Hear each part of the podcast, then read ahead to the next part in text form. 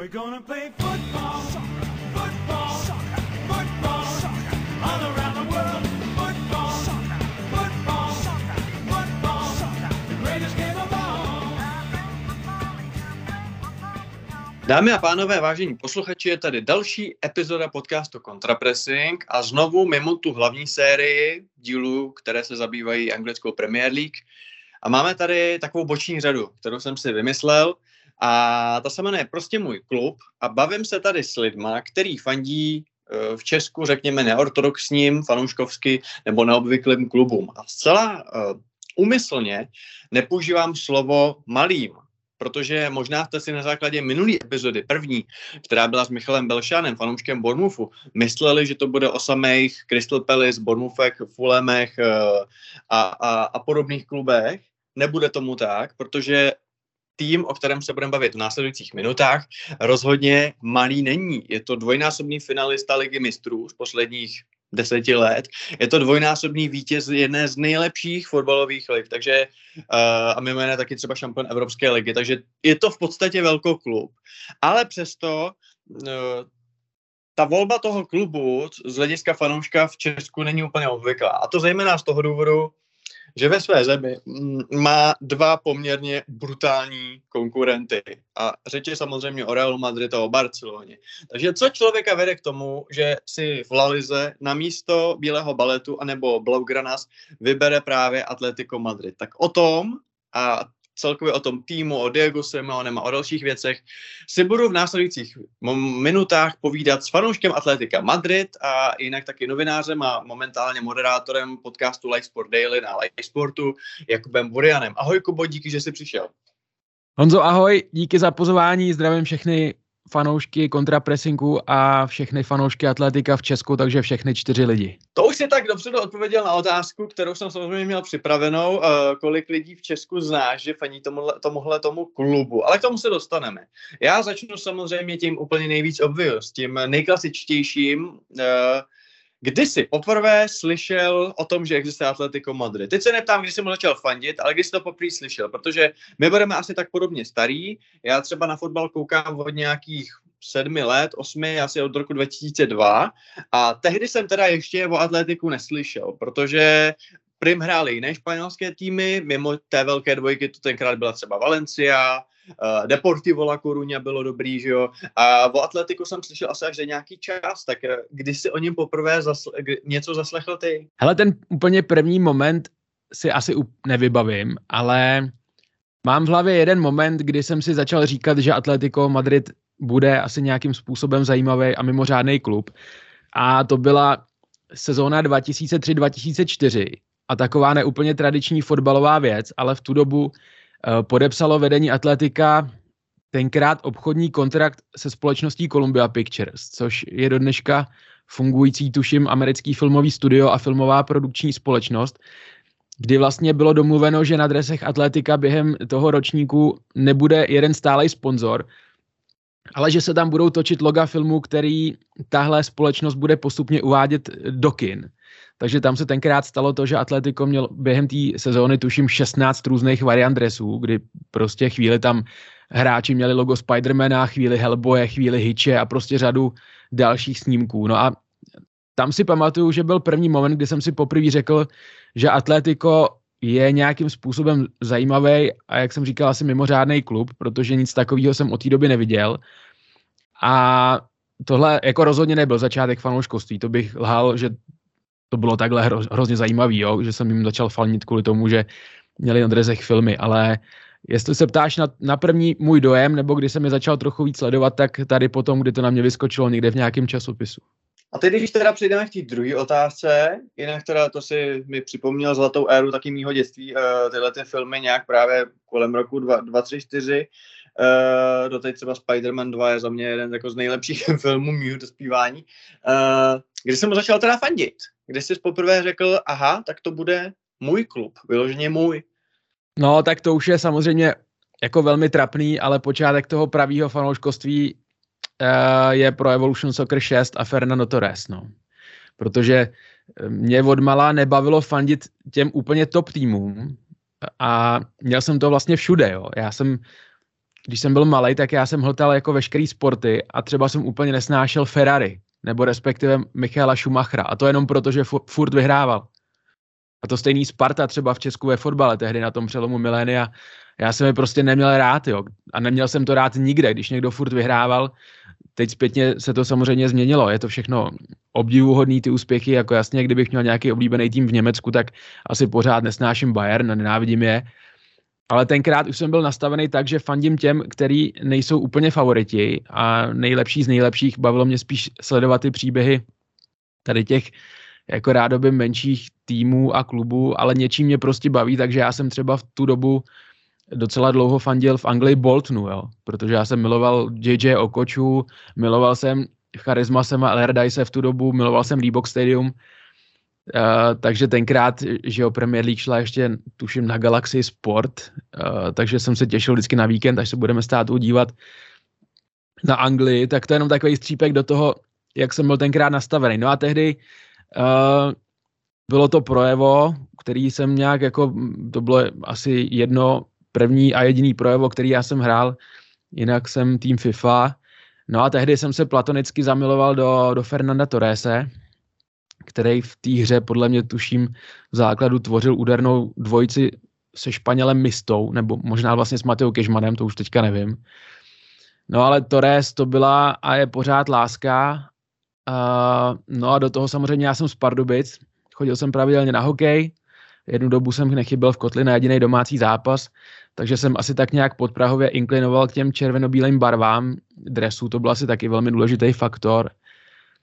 No a pak, když jsem viděl, jak vypadá uh, Calderon, starý stadion atletika, na kterém hráli vlastně od 60. let, tak to byl za mě prostě z Mestajou jeden z nejhezčích a nejcharakterističtějších stadionů na, na světě. No tak nebylo o čem a tam se ze mě stal ten opravdový fanoušek, no a to byl nějaký už konec, konec základky, takže už je třeba nějakých 16-17 let.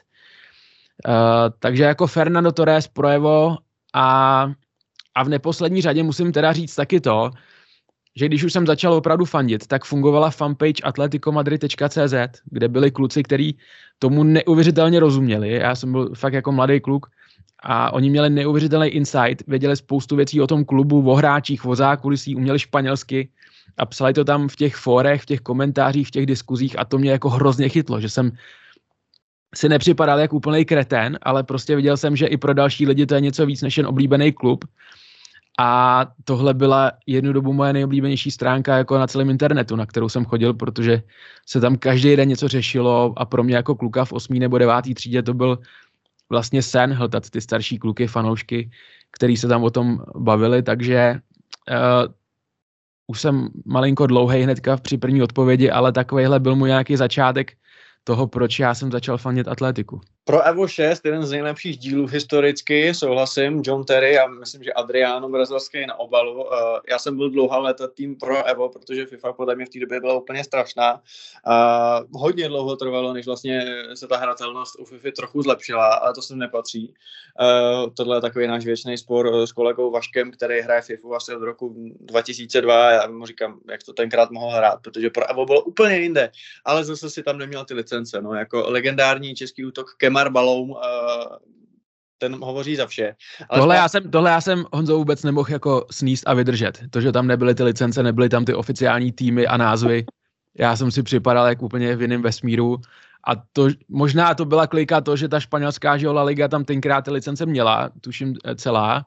Mm-hmm. Takže jsem si jako uh, hnedka hrál jako s Torresem a a nehrál jsem prostě tady, já nevím, jak by se mohl jmenovat, no. Tak, takže to, to byla jako, možná malinko klika, no, v tomhle celém To chápu, to chápu. Já jsem s okolností hned, tak si řekl pro Evo a Atletico, tak jsem si samozřejmě šel najít, jako jak se tenkrát jmenovali.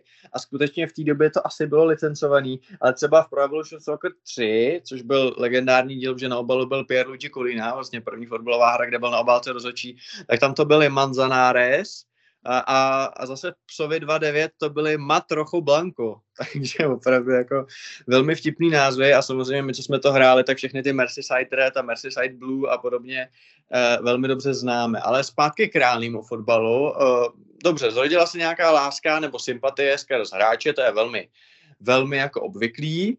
Nicméně pak si na to teda už začal koukat, protože uh, já nevím, jak španělská liga, to ještě asi nebyl úplně nějaký ten Sport 1, Sport 2. Dával někdo hry vůbec v Česku španělskou ligu uh, v dobách přesně té galaxie nebo počínající nový sport? Uh, běžela La Liga? v Česku? Na, ně, na něčem to určitě šlo, protože já si pamatuju tenkrát, když Barsa s, s Ronaldíněm a uh, Samuel Eto a, a že tady ta uh, tady ta éra, tak já jsem měl sazený jeden z prvních tiketů, který mi jako dával táta ještě v typáči tenkrát a koukali jsme na to doma, protože to byl nějaký poslední zápas, kdy Barsa už měla jistý titul a samozřejmě hrála na plichtu, takže to bylo úplně o ničem a to byl poslední uh, zápas tiketu, který mě zkazil výhru jakoby obrovskou, třeba já nevím, tři stovky, že jo? Takže, takže jsme na to koukali, nevím, kdo to tenkrát dával, ale máš pravdu, že ta španělská liga byla trochu nedostupná, že koukali jsme jako na ligu mistrů, na Real, na Barsu hlavně, ale jinak nic moc, takže když se ke mně pak v nějakým pro fotbalu nebo v nějakých, ani nevím, kde jsem to tenkrát hledal, ale miloval jsem ty příběhy právě, jak už si říkal, jo, La Coruña s Tristánem a Makajem, Valeronem. Měl jsem rád Valenci tenkrát v tu dobu taky, protože eh, ta taky narušila tu nadvládu Reálu Barsy, když tam válel Mendieta, Pablo Aima, Ruben Baracha. Ale nikdy jsem jako nefandil Barse ani Reálu, nikdy mě to nechytlo.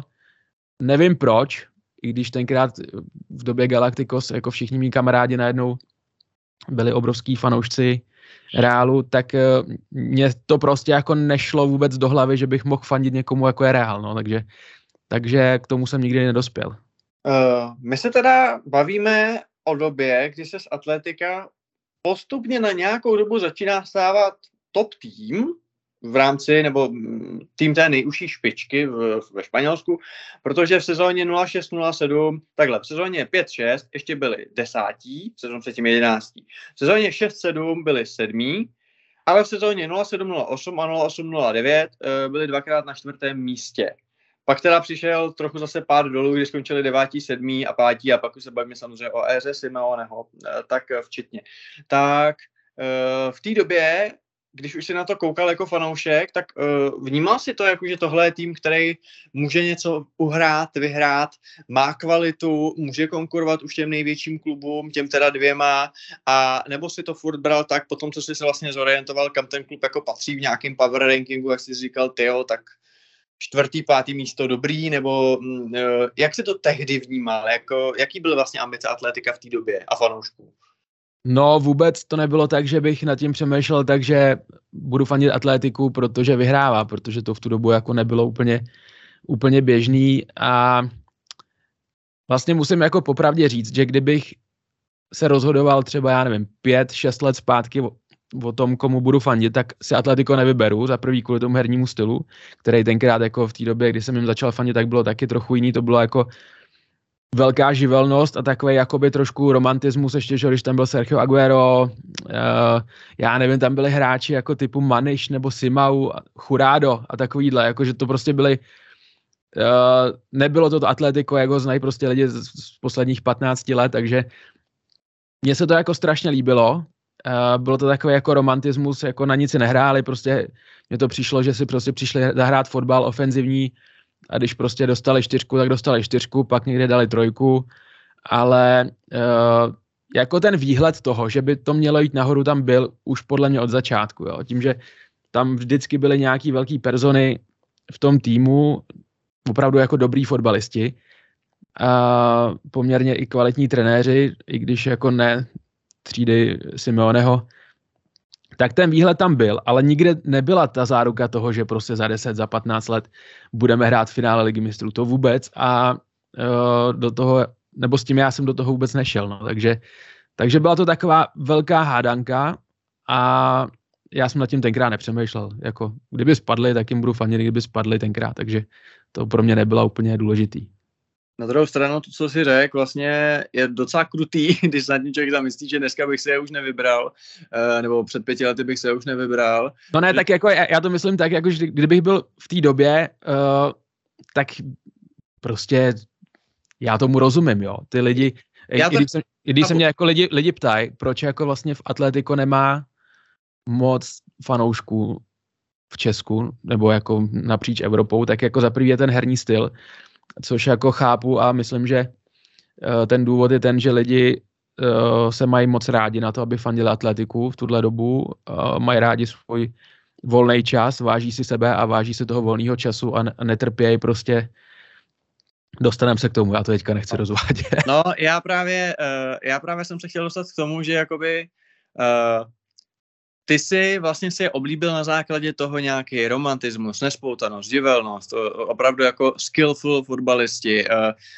kolikrát hodně inkasovaných gólů, ale třeba i hodně vstřelených. A posledních, teď už vlastně více než 12 let, je tvůj klub naprosto skoro jako žádný jiný v Evropě, spojený prostě totálně skrz na skrz s trenérem, který hraje pragmaticky, hraje houževnatě, ale té fotbalové krásy tam moc není. Takže to je za mě docela jakoby legitimní otázka, jestli vlastně jako, je, jestli mu to třeba jako vyčítáš tomu klubu, že jestli máš pocit, že ten klub se jakoby třeba nějak jako protivil svým nějakým ideálům, že jako si myslí, že prostě s tímhle to Atletico nezakládali tenkrát, aby jako se hrálo takhle, jo, protože já si třeba dovedu představit, už to jednou zmínil Bayern, teda v negativních souvislostech, že on, že on nesnáší, že kdyby byl prostě v Bayernu trenér, který hraje každý zápas 1-0, tak i kdyby vyhrával tituly, tak si myslím, že dřív nebo později by šel od válu, protože by to v tom Mnichově nesnesli, že tam opravdu je to jasně výsledky na prvním místě, ale hned následuje ta hra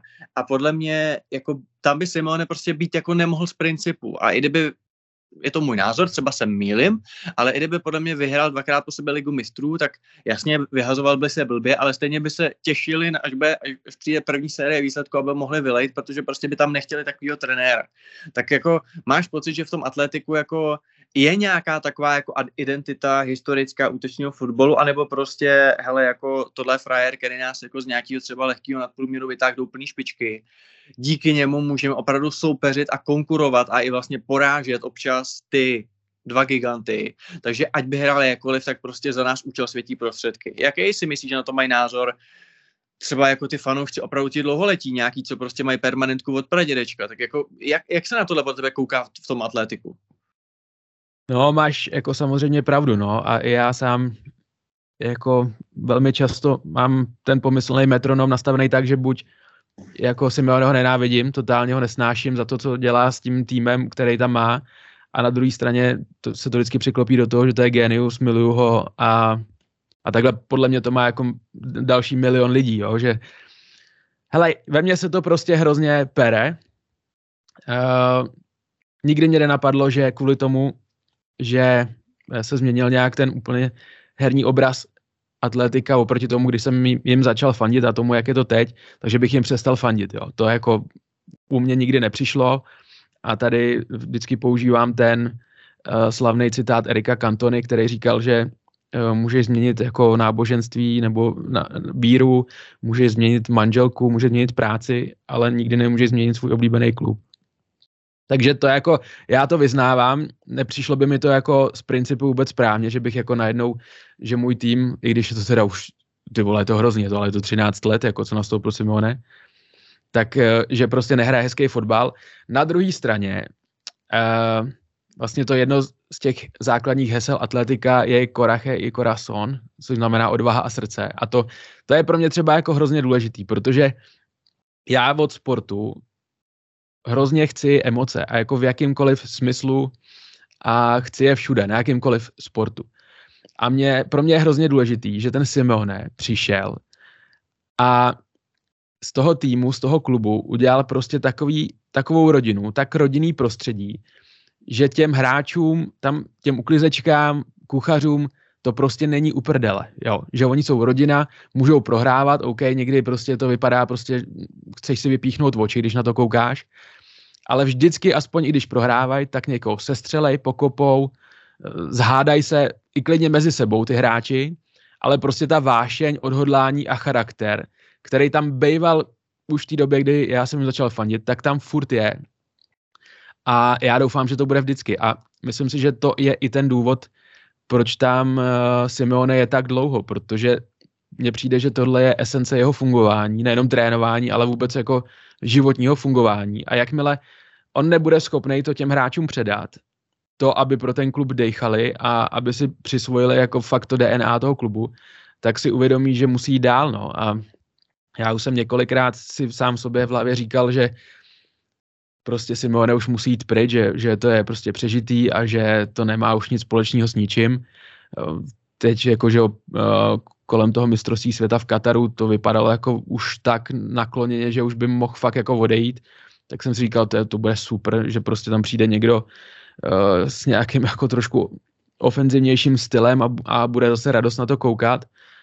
No a jenže oni se pak zvedli, jak se zvedli a ten ro- kalendářní rok 23 byl jako jeden z nejúspěšnějších, ne vůbec nej, nejúspěšnější jako pod Simeonem v atletiku, takže uh, je to velký vnitřní konflikt, není to jako úplně bezproblémový fanouškovství, ale o to je pro mě silnější, no.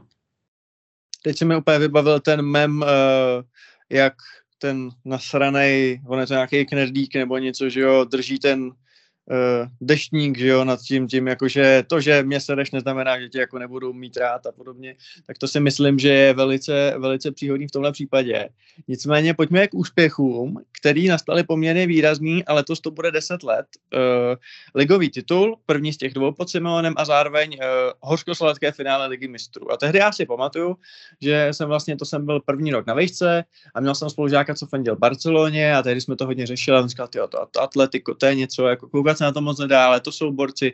A tehdy právě uh, i ta generace hráčů šla hodně, hodně jakoby nahoru, uh, i, i mediálně, hodně se o Atletiku začalo mluvit, taky zkus nemluvit o šampionu La Ligy a v éře ještě Messiho a Ronalda a vlastně finalistovi ligy mistrů a k tomu titulu taky nebylo daleko, tak by mě zajímalo, ty jako OG fanoušek, vlastně už v té době třeba sedm let si, si je podporoval, tak zaznamenal si v té době uh, nějaký prostě nárůst, je, hele, tady na můj oblíbený fanpage najednou píšou lidi, který neznám a tady se o tom klubu mluví a ten klub má najednou víc followerů na Facebooku, na Twitteru, nevím, kde tehdy jsi to sledoval, prostě byl to pocit nějakého, nebo byl to čas nějakého velkého boomu, anebo ani tak ne, protože jako Byl to nějaký, jako nechci říct výstřel od tmy, ale prostě nebylo to zas tak znatelný, aby si měl pocit, že se z toho klubu najednou stává nějaká worldwide značka, větší. Jak jsi to vnímal tohleto hodně úspěšný období? Hele, takhle zpětně mi to vůbec nepřijde, že by měl přijít nějaký boom a že by najednou jako byl nárůst uh, těch fanoušků nějaký jako rapidní. Tenkrát ještě fungovala ta fanpage, o který jsem tady mluvil, tak tam tenkrát uh, a tam to bylo jenom uh, jenom o tom, že tam ty kluci a ty lidi, co jakoby atletiku fandili vždycky, tak to prostě akorát bylo velmi emotivní a jako psalo se tam všechno furt, ale to, že by tam najednou přišlo jako plácnu, jo, ale 100, 150 jakoby nových uh, lidí a nových profilů a začali se tam jako v komentářích a, a v diskuzích bavit o tom, jak Atletico hraje, tak to vůbec nebylo. Jako. A nepamatuju si, ani bych vlastně jako neřekl, že takováhle doba konkrétně teda v Česku někdy byla, jo, že, že já si myslím, že Atletico v Česku, i kdyby podle mě vyhráli, já nevím, dva, tři tituly v řadě, tak to nikdy nebude ten klub, který mu budou fandit davy. A to hmm. je vlastně věc, která mě jako baví. Hmm. A myslím, že to takhle je, no. A myslíš si, Kubo, myslíš si, že je to i tak, že kdyby třeba Slávia, Sparta, Plzeň dostala ten klub v nějaký evropský lize, lize mistrů, takže prostě když to řeknu hnusně, bude lehký se tam relativně dostat, že právě nebude takový ten uh, nátřesk a takový ten prostě boj o vstupenky, což bývá, když přijde nějaký jako evropský velkoklub, že prostě v uvozovkách ten klub prostě není tak atraktivní, že řekli, ty vole, prostě Plzeň má atletiku, jeden do Plzně, že to by jako nenastalo, si myslíš? Těžko říct. Uh, myslím, že kdyby to bylo v tuhle dobu, tak lidi v Česku nepřijdou na atletiku, ale přijdou na Griezmana. A mm-hmm. že teďka to berou tak, že prostě ten tým má ve středu takovýhleho fréra, který je ve svém primu teďka a budou chtít vidět toho Griezmana, nepřijdou na Atletico, podle mě. Já si pamatuju, že já jsem na nich byl, uh, to byl jeden z prvních zápasů, na kterých jsem je viděl naživo a bylo to, když je měla Plzeň v Evropské lize. To bylo podle mě nějak 2.11, 2.12, něco takového. Tak jsem byl v ve Štruncákách a i tam ty lístky šly tenkrát sehnat poměrně snadno, co si pamatuju, ale je to teda 12 let zpátky. Ale a to bylo tenkrát... úplně éry, ne, Simeoneho vlastně. Jo, byl to, byl to začátek, no ale, ale, ale už tenkrát tam jako byly samozřejmě vynikající světový fréři, to se nemu, nemusíme naláhat, jo. Uh, ale uh, no, záleží, no. A myslím, myslím že, že by to jako nějaký úplně, že kdyby dostala Sparta nebo Slávě do ligy mistrů třeba Atletico do skupiny, tak řeknou, jo, to je super, to je atraktivní soupeř, ale zároveň jako hratelný jako prase. Hmm, já bych skoro, vidíš to, já bych řekl přesný opak. Já bych řekl, že Atletico by je jakoby v vozovkách neatraktivní, ale blbě hratelný, protože to není takový jméno, jako když ti přijde třeba Dybala s Lukakem a AS Řím, ale přitom se dají podle mě porazit daleko hůř právě, víš, jakože já mám furt tak zažitou tu houževnatost v souvislosti s Atletikem. Já když si třeba vzpomenu na semifinále e, vlastně Guardiolovského Bayernu, jak prostě si na něm vylámali zuby, jo, tak jako nevím, no, já si myslím, že myslíš si, že Atletico je hratelný? Ne, já jsem to bral, já jsem to bral, jasně, že jako souhlasím s tím tvým názorem, a já to mám úplně stejně, ale beru to jako z pohledu řadového českého fanouška, který nesleduje jako výrazně španělskou ligu, řekne si, podívá se na tabulku, řekne si, jo, Atletico to je teďka pátý, tak to je jako v klidu, Griezmann starý a jako není to Real Barça, takže to budou brát spíš v tomhle ohledu jako spíš historicky, víš, že jako hmm si řeknou, to je v pohodě, to vlastně jakoby je, je dobrý jméno, ale můžeme ho klidně porazit. Ty si řekl teď úplně skvělou věc, ke který jsem se taky chtěl dostat, ty si řekl Griezmann ve svém primu. Jemu bude v březnu 33 let a takový ty nejlepší léta ve smyslu mediálního, kdy se o něm opravdu mluvilo jako o top talentu, samozřejmě ty má dávno za sebou, má za sebou velký úspěchy, je to mistr světa, je to vicemistr světa, je to samozřejmě několikanásobný vítěz uh, La Ligy a, a různých, různých soutěží. A teď, v momentě, kdy už někdo možná ho třeba v hlavě odepsal, kdo to tak nesleduje, řekl si, jo, ten měl nějaký to nepovedený angažma v Barceloně a ten už prostě, ten už mě nezajímá, tak on opravdu hraje výborně, Teď navíc překonal uh, rekord Luise Aragonese, stal se nej, nejúspěšnějším, nejlepším střelcem historie klubu Atletika. Takže nejdřív teda u té herní stránky se pojďme zastavit. Tak jako, co se s ním stalo? Jako, prostě polili ho nějakou živou vodou, nebo se, se tak se spoluhráčema, nebo hraje na nějaký pozici, která mu extrémně vyhovuje, kde vlastně hraje, můžeš říct lidem, co třeba nesledují. Prostě proč je teď ve 32 ofenzivní hráč Antoine Griezmann nejlepší ve svém primu, jak ty říkáš? Velmi těžká, ale vlastně jednoduchá otázka, no. Uh, že jo, on je ve Španělsku strašně dlouho, do San Sebastianu přišel ještě jako kluk. A uh, myslím, že poznal, jak šel postupně, prostě udělal si jméno v Sociedadu, pak ho koupilo Atletico relativně za velký peníze. Uh, a poznal tu mentalitu toho klubu a toho týmu pod Simeonem. Uh, OK, tu dobu, kdy on přišel, vlastně tak už bylo po tom titulu, Uh, měl tam nějaký ty uh, účasti ve finále ligy mistrů neúspěšný a prostě jako cítil, že potřebuje vyhrávat trofeje. A chybělo mu to, což jako já jsem to chápal, já jsem nebyl jeden z těch, který na něj plival a pálil dresy, já jsem jako by to vlastně z jeho pohledu chápal a on si potřeboval zkusit tu Barsu a ta Barsa mu strašně pomohla podle mě. I když jako byl hrozný, já jsem to, na to koukal jako s těžkým srdcem, i když koukal jsem na tu Barsu jako dí, kvůli němu, koukal jsem, jak se mu daří a když jsem ho viděl, že mu to prostě nelepí tak, jak on by si představoval, tak mě jako bylo fakt jako smutno z toho, kam, kam se dostal. Ale to, že uh, se mohl vrátit zpátky a i to, že potom, potom návratu zpátky do atletika ho ty fanoušci jako nesnášeli, neslavili jeho góly, pískali na něj na domácích zápasech a tak dále. Ale on si tu důvěru zpátky vydobil, tak to je podle mě pro něj hrozně důležitý a hrozně se mu to vrací teďka, protože na něm je vidět, že, a on to i říká v rozhovorech, že Atletico je pro něj druhý domov a nedovede si představit teďka už, aby že bude hrát někde jinde v Evropě, že prostě pak pojede do Ameriky, tam to někde skončí ale tu evropskou kariéru chce zakončit v atletiku. Může za to ten jeho vztah uh, se Simonem, to je jedna věc. Druhá věc jsou ty hráči, se kterými on tam byl od začátku, to znamená Koke, Saul, uh, Jiménez, to jsou prostě bráchové. A další věc je ta, že on prostě hrozně touží potom s tím atletikem něco vyhrát. A Uh, myslím si, že jeden z důvodů toho, proč on tenkrát do Barcy odcházel, byl právě ten herní styl, který už pak jako se malinko v jeho očích možná trochu vyčerpal, ale zkusil si, že vlastně i když uh, hraješ v Barce, která hraje pořád s balónem, tak to nemusí být ono.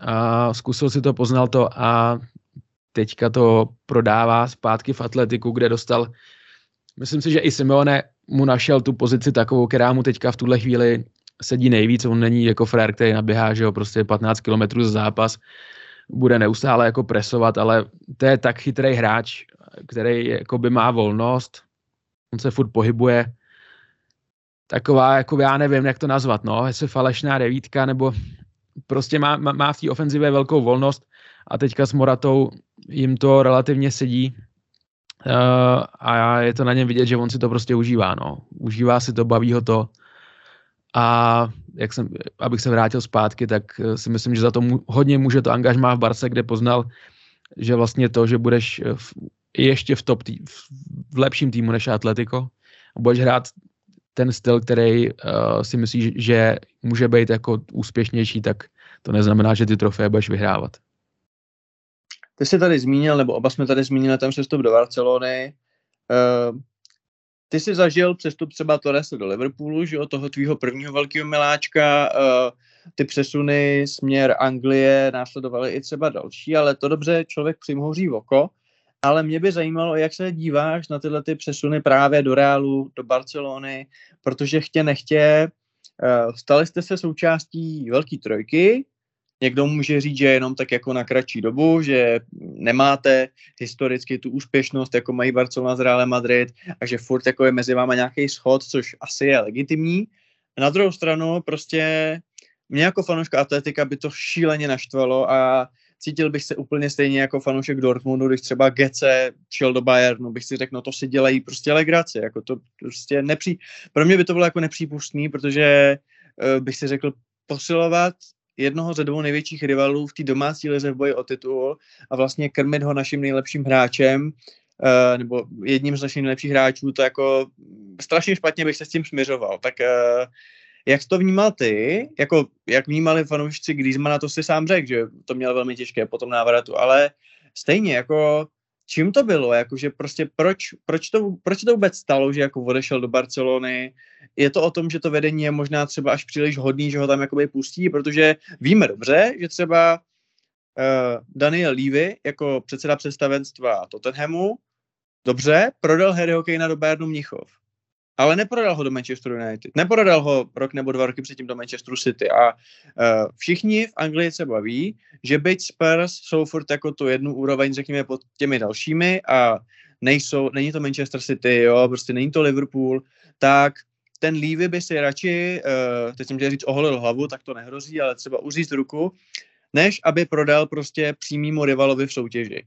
Jo, tak proč to takhle nemá Atletico? Jak je možný, že Griezmann může odejít do Barcelony, když vy tu Barcelonu jste byli schopni porazit v domácím soutěži, byli jste schopni jít o několik kol dál, než ona v lize mistrů, tak prostě proč má váš nejlepší hráč chodit do Barcelony? Jako, z, čeho, z čeho to vzniklo tohle?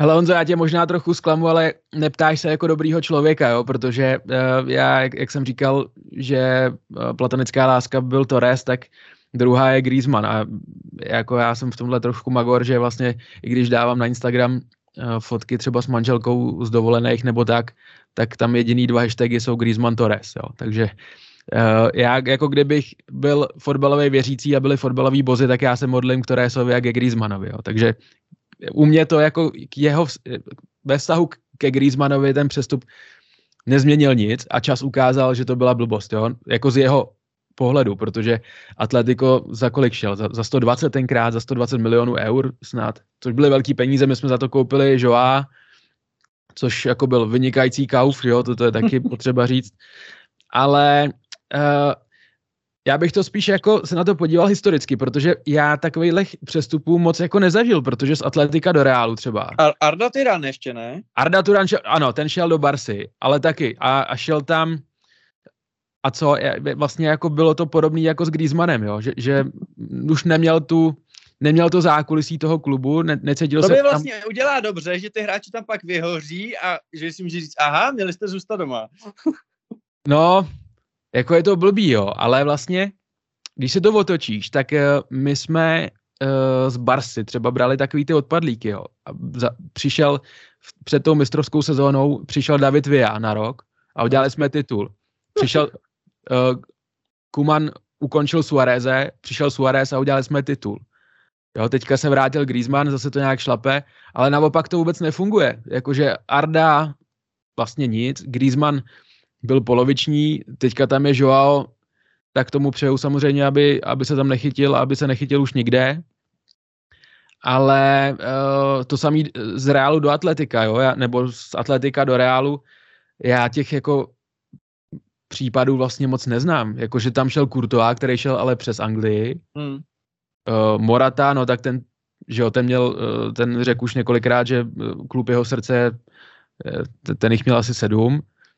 Uh, tenkrát si pamatuju ještě, že v 90. šel Santiago Solari, tuším, z Atletika do Realu přímo. No a v 80. byl, byl Hugo Sanchez, jo, jako velký jméno. Ale jinak jako z Atletika do Realu, že bys šel napřímo, Hmm, to je přece jenom trochu moc. tak se, tak se jako nechodí, jo. A naopak z Realu do Atletika, uh, tam mě teď na, vlastně Reyes, Jose Antonio Reyes šel, šel do Atletika a Marcos Llorente.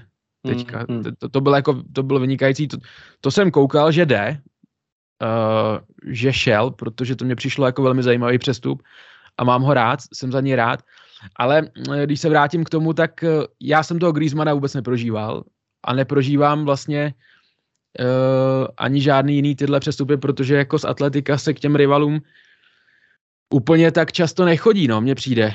A je to asi tím prostředím, že prostě ty hráči, jakmile zůstanou v atletiku minimálně třeba 3, 4, 5 let, tak už jsou uh, charakterově tak nastavený, že, že to prostě nejde, no. Že, že to je pro, i pro ně to je přes čáru.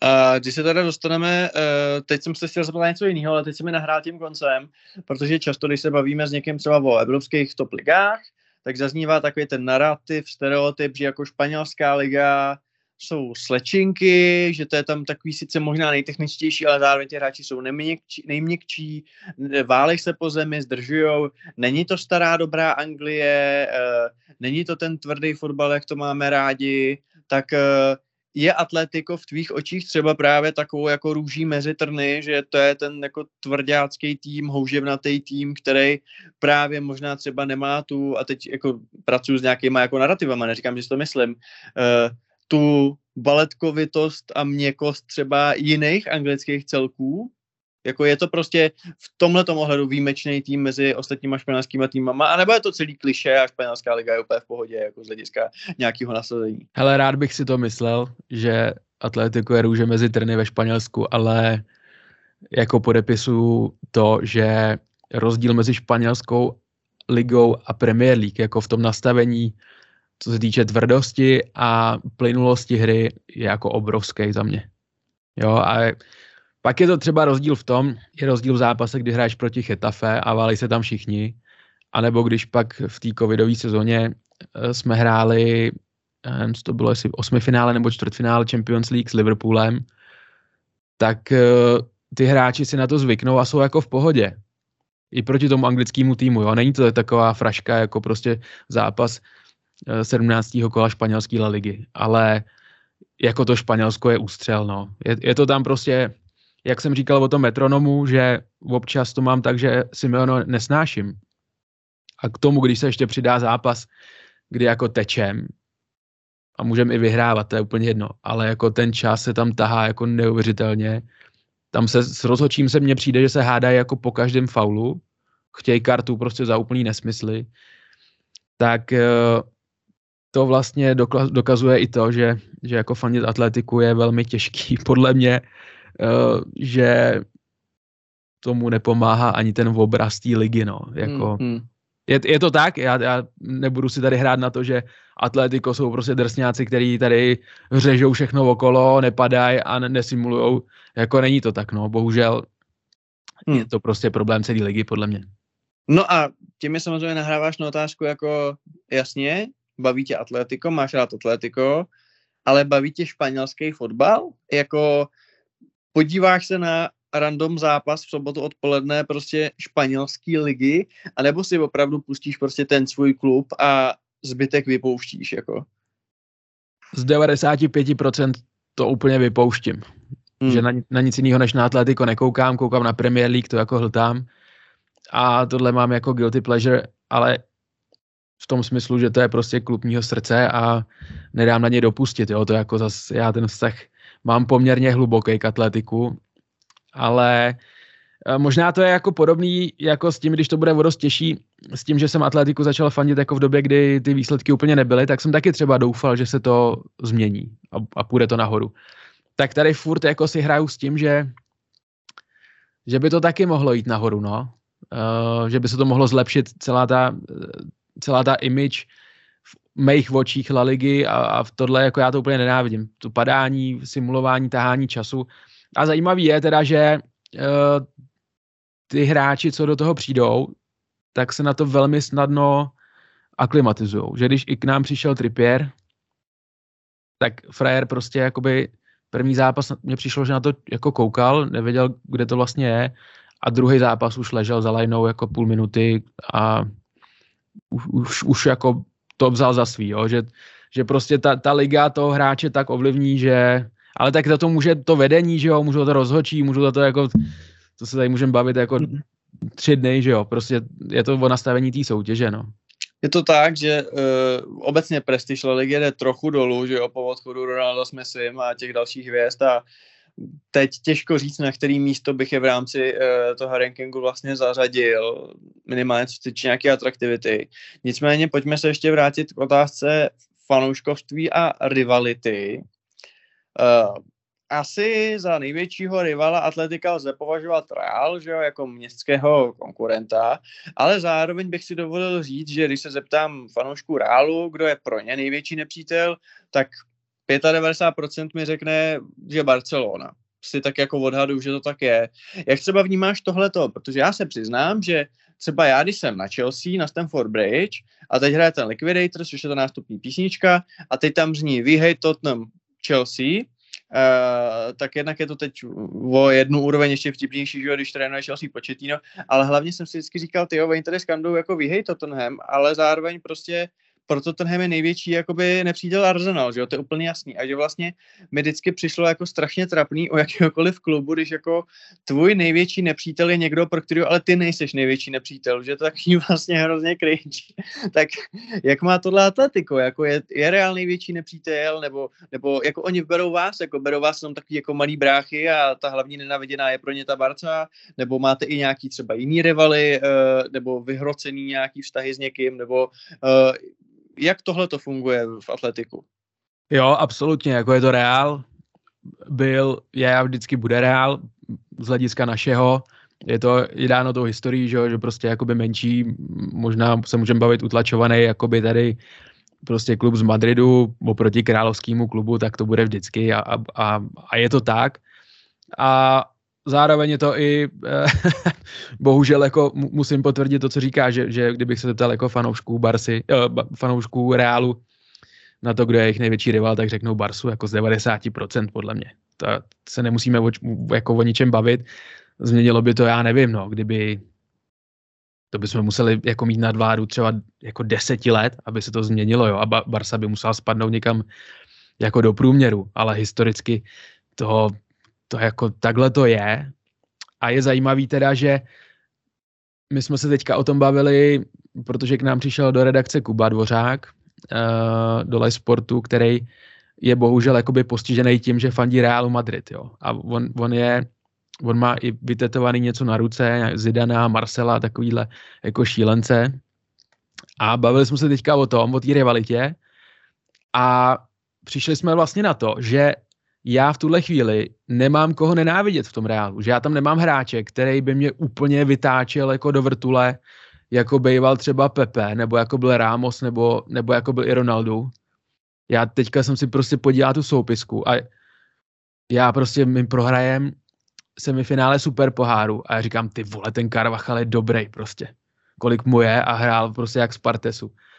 Jo, že prostě, kdyby to bylo 6 let zpátky, udělal by tohle, no Pepe by to neudělal, ale tak prostě na ně nadávám plivu a nevím co, ale i tohle se v tom Španělsku teďka mně přijde malinko jako upozadilo, eh, že já ani vlastně v té Barceloně teďka nemám hráče, kterýho bych jako nenáviděl. A měl jsem to tak, protože uh, ty zápasy vypadaly trochu jinak než teď, no a těch srdcařů, jakoby těch opravdu opravdových, mně přijde, že, že ubejvá, no, jako, tak když byly zápasy, kdy hráli proti sobě Pujol s Godínem, že jo, jako kapitáni, tak to jsme se nemuseli o ničem bavit, to stačilo jenom, aby nastupovali jako na, na, na to hřiště a už tam měl ten náboj, takže uh, zpátky, ano, největší rival určitě Real, ty jako nemůžu jako je vidět, dá se říct, ale, ale pro Real je to Barca, no.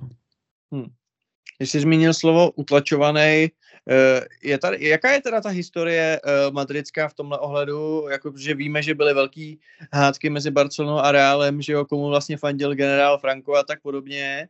Já jsem dokonce si včera čet na Wiki Atletika, že snad je, jako, a teď se bavím fakt o oficiální stránce Atletika na Wikipedii anglický, že snad možná Atletico jako mělo snad nějaký výhody v té době, což mě docela jako překvapilo, tak jako znáš nějakou tuhle tu historii, jakože, protože Atletico vždycky jsem vnímal, že je ten přesně ne královský klub, ale spíš ten klub z těch středních vrstev, že jo, nebo těch nižších, tak jako víš, jak třeba kdo si, kdo si zadal s těma režimama a takhle, jako máš o tomhle nějaký povědomí, to by třeba posluchače zajímalo. Hele, eh, bohužel nejsem jako samozřejmě knihovná, ale uh, Atletico založili baskičtí studenti tenkrát, ale když se zbavil o tom, uh, taky ten původní název byl Atletik, že on má z H, jak, jak se píše normálně Bilbao teďka, ale uh, když jsme se bavili o tom Frankovi, tak tam to tenkrát bylo nějak propojený určitě. Uh, hele, já bych chtěl, já bych chtěl hál, ale bylo to tam, Franko měl nějaký svoje letecký, leteckou armádu a vlastně jednu dobu Atletico mělo i ten, to logo nebo ten znak, já mám doma i odznak, který jsem si koupil, uh, má do klopy, že tam jsou normálně letecký jako znaky, jo. A Franco tenkrát, to si pamatuju jediný, že prostě v tom svém uh, přemýšlení uh, zakázal jakýkoliv anglický názvy uh, nebo jakýkoliv náznak anglického názvu, takže tenkrát došlo k tomu přejmenování z Atletic Aviación de Madrid, tak se tenkrát jmenovali, když začala druhá světová válka, tak uh, přišlo k tomu přejmenování na Atletico Madrid, jakože se to psalo fakt jako uh, normálně španělsky a pak po válce se to přejmenovalo, že z toho zmizelo i to Aviación, což odkazovalo k tomu letectví, ale to je jakoby tak jediný, co ti asi teďka mm-hmm. v tuhle chvíli jakoby dokážu k, tomu, k tomuhle říct, no. Co mi ale říct určitě můžeš, kolikrát si teda Atletico viděl na život, ty už si zmínil tu premiéru ve Štruncových sadech, tak uh, stihl si, první otázka, stihl si ještě uh, Calderon, nebo už jsi byl jenom na Metropolitánu, kolikrát jsi tam byl, jak je snadný se tam dostat třeba z hlediska lístků, jestli jsi v nějakém fanklubu, nebo jestli jdou lístky na General Sale, jaký to tam je, jaká tam je atmosféra, eh, co ty jako aktivní fanoušek? Ale osobně jsem byl na Atletiku asi pětkrát nebo šestkrát, uh, ta Plzeň to byl, to byl jeden moment, pak jsme vyrazili s klukama na legendární Audi Cup, populární uh, turnaj Tottenhamu, tuším, že jo, který ho vyhrál že to měl ve vitríně tenkrát jako jedinou trofej, nebo furt má vlastně. Uh, eh, 2017, kdy tam byl Liverpool a to, to bylo, jakoby, to bylo super v Allianz aréně, no a pak, pak jsem byl pak jsem byl tuším 2016 na vyřazováku, to už bylo osmifinále nebo čtvrtfinále Champions League v Leverkusenu. To byl 4-2 zápas, to bylo skvělý. No a pak jsem byl na Calderonu i na, na Metropolitánu, no a Calderon jsem naštěstí stihnul v té poslední sezóně, než ho zbourali, nebo než se stěhovali. Byl jsem na zápase s Villarrealem, skvostný zápas prohra 0-1 a ještě tam, bylo, tam byla super věc, že jsme tam vyrazili, já jsem koupil lístky a někdy v prosinci na květen. Přijeli jsme do Madridu, šli jsme na zápas a oni nás vedli nějakým úplně bočním vchodem a chovali se k nám tak jako, že, že jo, tak pojďte a my jsme Ty přijeli... jsi to koupil do kotla hostí, ne? Ne, my jsme přijeli normálně, to ani nemůžu říct, to bylo normálně část stadionu, kde bylo, ono to jako vypadalo jako vypko, ale to vypko znamenalo to, že před tebou bylo plexisklo, jako od zhora až dolů a měl jsi tam prostě kolu, jako za sebou, jo. A nikdo v té loži s tebou nebyl, takže my jsme, my jsme tam přišli, já tam mám fotku, Moje Danielka se tomu do dneska směje. Já tam jako stojím v dresu Torese a koukám přes plexisklo jako na fotbal. Jsem úplně smutný. A že jo, takže jsme z toho neměli vlastně nic, atmosféru si přes to plexi skoro neslyšel, a, takže jsme se v, polo, v poločase sebrali, přeskočili jsme tam nějaký zábrany, našli jsme normálně mezi lidi jako na balkon a, a už to bylo dobrý, ale první poločas, já jsem říkal, ty vole, tak tohle jako první velká zkušenost tady uh, se španělským nebo s atletikem doma a já tady budu koukat na fotbal jako z, poza skla, ty vole, tak to, to, jsem, to jsem se chtěl zabít. A druhá, to jsme byli loni, to je teďka přesně rok a byli jsme na Metropolitánu a měli jsme zápas s lidem 3-0, výhra naštěstí teda, a prv, všechny tři góly padly v prvních 30 minutách a to jsme taky nevěděli a chytli jsme zrovna zápas, kdy Frente jako kotel atletika bojkotoval ten zápas atmosférou. Mm-hmm. Tak, protože tam byly nějaký spory ohledně změny loga, znaku a tak dále a oni si vybrali tady ten zápas, že nebudou fandit. Takže my jsme přijeli, že Metropolitano, nádherný, jako fakt asi nejhezčí stadion, na kterém jsem kdy byl. Všechno, jak je to tam, jako prostě moderna, no, to tady nemusím popisovat. Jako fakt nádhera, akorát prostě se zpívalo jenom po gólu a to bylo celý, no. Takže tam jsme viděli jako docela hezký zápas, ale neviděli jsme atmosféru, takže mám jako obrovský štěstí zatím na domácí zápasy atletika v Lalize, ale no, takže asi pětkrát, šestkrát jsem byl jako osobně. Mm. A pak teda musím říct ještě, uh, to je možná jako největší zážitek, když ne úplně přímo spojený s atletikem, ale když byl uh, v Edenu super pohár Chelsea Bayern, tak já jsem tenkrát jsem nastupoval podle mě do prváku na, na vejšce a vyhrál jsem nějakou novinářsko-literární soutěž, nebo něco, to vyhlašovala tenkrát UEFA společně s PlayStationem, napsat nějaký fotbalový článek, já jsem to vyhrál a vyhrál jsem tam právě hospitality tady na ten zápas. A uh, měl jsem tam nějaký setkání s lidma z UEFI, s Mírou Bosákem a tak dále. A po zápase my jsme byli jako v tom sektoru, kde mm, chodíš pak, nebo ty hráči chodí nahoru pro tu trofej a pro ty medaile na tu tribunu. No a já jsem viděl, viděl jsem jako, že budou chodit pak dolů, tak jsem se přesunul jako směrem ke schodům. A Torres tenkrát hrál v Chelsea a když procházel dolů, tak já jsem mu jenom nastavil ruku a plácnul jsem si s Torresem, no, takže to je jako takový můj životní highlight, nebo jeden z třeba z pěti životních highlightů, že jsem byl u toho, když Torres byl v Edenu a, a dokonce to je na i, na i vysílání, do, jsem to našel, jsem si to vystřihl, jako že zrovna zabrali kamera zabrala celek té tribuny, kdy jako on prochází a zrovna si plácáme, takže uh, takhle. Prostě a, ruku nemil od té doby, chápu. Nemil, no, nemil, nemil. Byla to, byla to, byla to levačka, jeho taky levačka a jsme kámoši vlastně, no. Jasně, jasně. Uh, čekám, že nějaký fanoušek Realu Madrid potom napíše, že vždycky věděl, že fanoušci Atletika se nemajou, takže to vůbec nepřekvapuje, nebo něco podobného. Nicméně uh, řekni mi jednu věc. Vy jste hráli dvě finále ligy mistrů uh, proti právě bílému baletu, obě jste prohráli.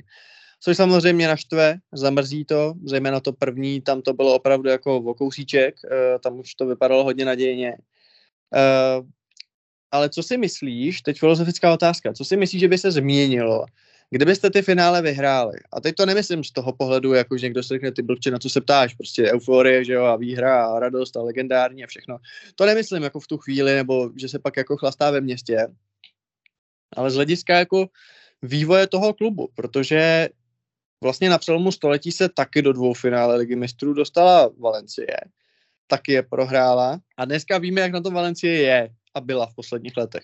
A teď neříkám, že to je kvůli tomu, že prohráli finále Ligy mistrů, ale přece jenom říkám si, že ta výhra, a kdyby byly třeba dvě, jako už něco znamená a je možná trochu, mám to tak nějak v hlavě pocitově, že je trochu těžší pak spadnout z toho piedestalu, když se ti podaří takovýhle úspěch. Tak uh, myslíš si, že kdybyste to 2.14 a to druhý, že jo, 2.16, jestli se nepletu, kdybyste vyhráli, tak myslí si, že by ten klub byl na tom dneska jinak, že prostě víc peněz, lepší hráči, víc fanoušků, víc worldwide jakoby feeling, jako protože byste byli prostě dvojnásobní šampioni ligy mistrů, jako změnilo by to něco, kromě těch trofejí jako takových, anebo si myslíš, že ne, že prostě to nastavení toho klubu je takový, spíš furt jako menší vlastně a možná ani ty ambice nejsou takový a já sám si říkal, že když třeba v tom 2014, že jste vyhráli ten titul, že se jako nepozoroval žádný brutální nárůst fanoušků, že furt to bylo vlastně takový rodinný, tak co by se, když si uděláme takovou tu Marvelovskou sérii What If,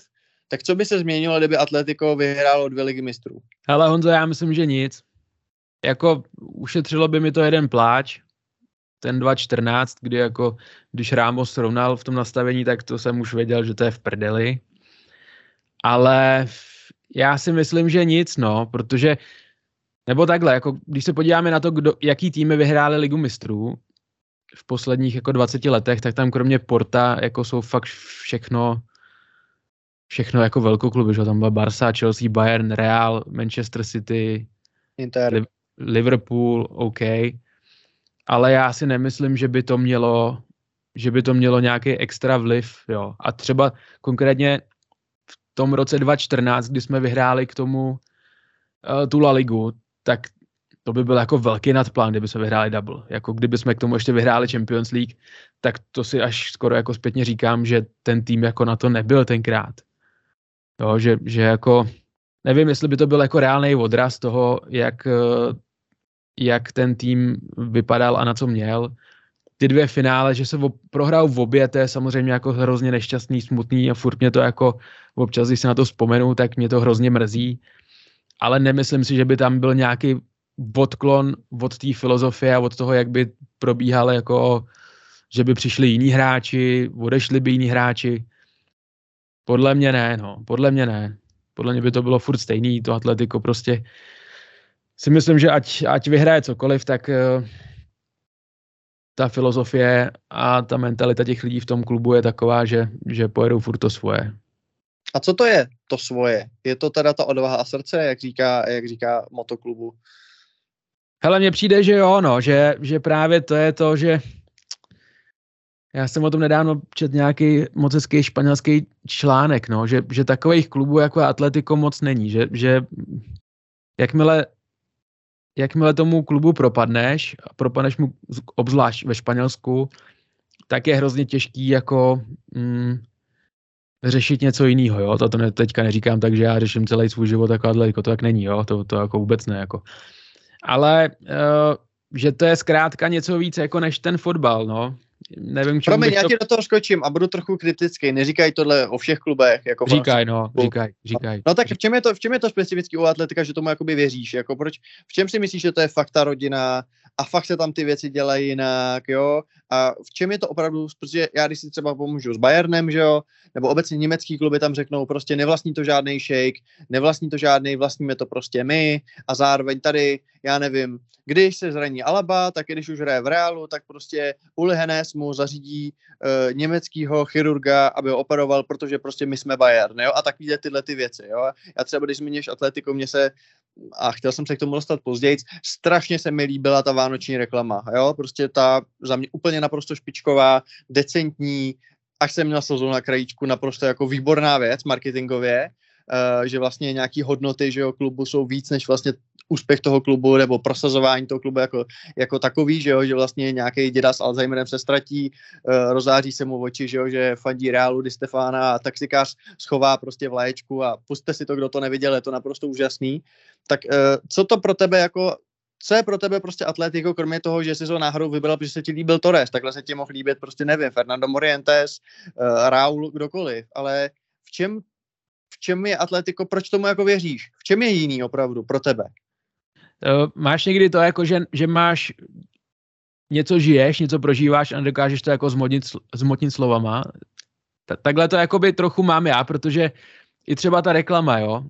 Mně přijde, že ta komunita kolem toho klubu je nastavená trochu jinak a i vlastně to, že to, o čem se tady bavíme od začátku, že to není klub, který mu by fandili úplně jako miliardy, že to není ten královský klub, který prostě jako tady byl tady podporovaný králem, uh, vždycky měl jako nejvíc peněz prostě na začátku milénia, ten byl ve druhé lize, nějakým způsobem se to furt posouvá a zároveň uh, pro mě je taky hodně důležitá ta atmosféra přímo na tom stadionu, jo. A uh, to na mě hrozně dejchlo už na tom Calderonu, když jsem viděl Calderon a prostě jak vypadal, už jenom prostě charakteristika toho stadionu, který má v rohu díru, že jo, má tam tabuly, to prostě to, to bylo tak kouzelný, já jsem byl úplně unešený. A zároveň ta atmosféra je furt, mně přijde ta stará dobrá jako fotbalová, jo? že se mi hrozně líbí třeba atmosféra na Betisu, tam je skvělá, tam je super. A podobný to je na atletiku, že potom, když eh, posloucháš ty lidi, co chodí jako občas se zajedou na Real, na Bernabeu nebo na, na Barsu, tak uh, už je to hodně turistický klub a už je to hodně, už se nedo- nedokážeš se vlastně s těma lidma, který tam jsou jakoby ty prapůvodní a ty skalní fanoušci úplně stotožnit, tak uh, celá ta aura kolem toho klubu, kolem Simeoneho, kolem toho, uh, že prostě si zakládají na tom, aby ty kapitáni tam byli prostě hráči, kteří tam prošli od mala, nebo jako aspoň nějakou jako velkou část života, tak uh, to prostě na mě dělá takový dojem, že mi stojí za to tomu věřit a zatím jsem nedostal ještě furt důvod ten, abych jim jako přestal, přestal fandit a, a nemyslel si, že to je výjimečný klub, no. Já tam trochu louký čtu, že ty si ale vlastně nepřeješ, aby se z Atletika ten Vodvaj klub stál, že aby se z něj stal klub, Je to tak, no. Je to, ne, nechci, jezdit nechci. prostě Aziati a vlastně a prostě takový ten prostě, jako jsou kluby v Premier League dneska, že jo? Ty to, ty to nechceš. Nechci, nechci. Mě to úplně, když budeme pořád jakoby rádoby ty třetí zadu a jednou za, nebo dvakrát za deset let vyhrajeme ligu a do toho prostě vyhrajeme uh, v příštích pěti letech Champions League, tak já budu, já budu šťastný jako. Tak Já, to já to, Chvíle, ale no, já vím, no, ale tak teďka jsme vyhráli dvakrát, dvakrát za deset let ligu, což se vlastně splnilo. Jsem rád, byli jsme dvakrát ve finále, vyhráli jsme Evropskou ligu. Uh, takže jako já si to, máš pravdu, já si to jako nepřeju, protože já z něj vlastně nevím, jestli možná trochu sobecky, já z něj nechci ten klub, který mu bude fandit každý a já když půjdu do hospody, tak uh, tam potkám dalších deset lidí, kter, se kterými vím, že se budu bavit o atletiku. Těžký, no, jo, ale mám to takhle nastavený vlastně. jsi trochu hipster prostě v tom. Já nevím, no, nevím, jak to mám, nevím, jak to mám popsat Hmm. vlastně, no, ale, ale, ale je to takhle.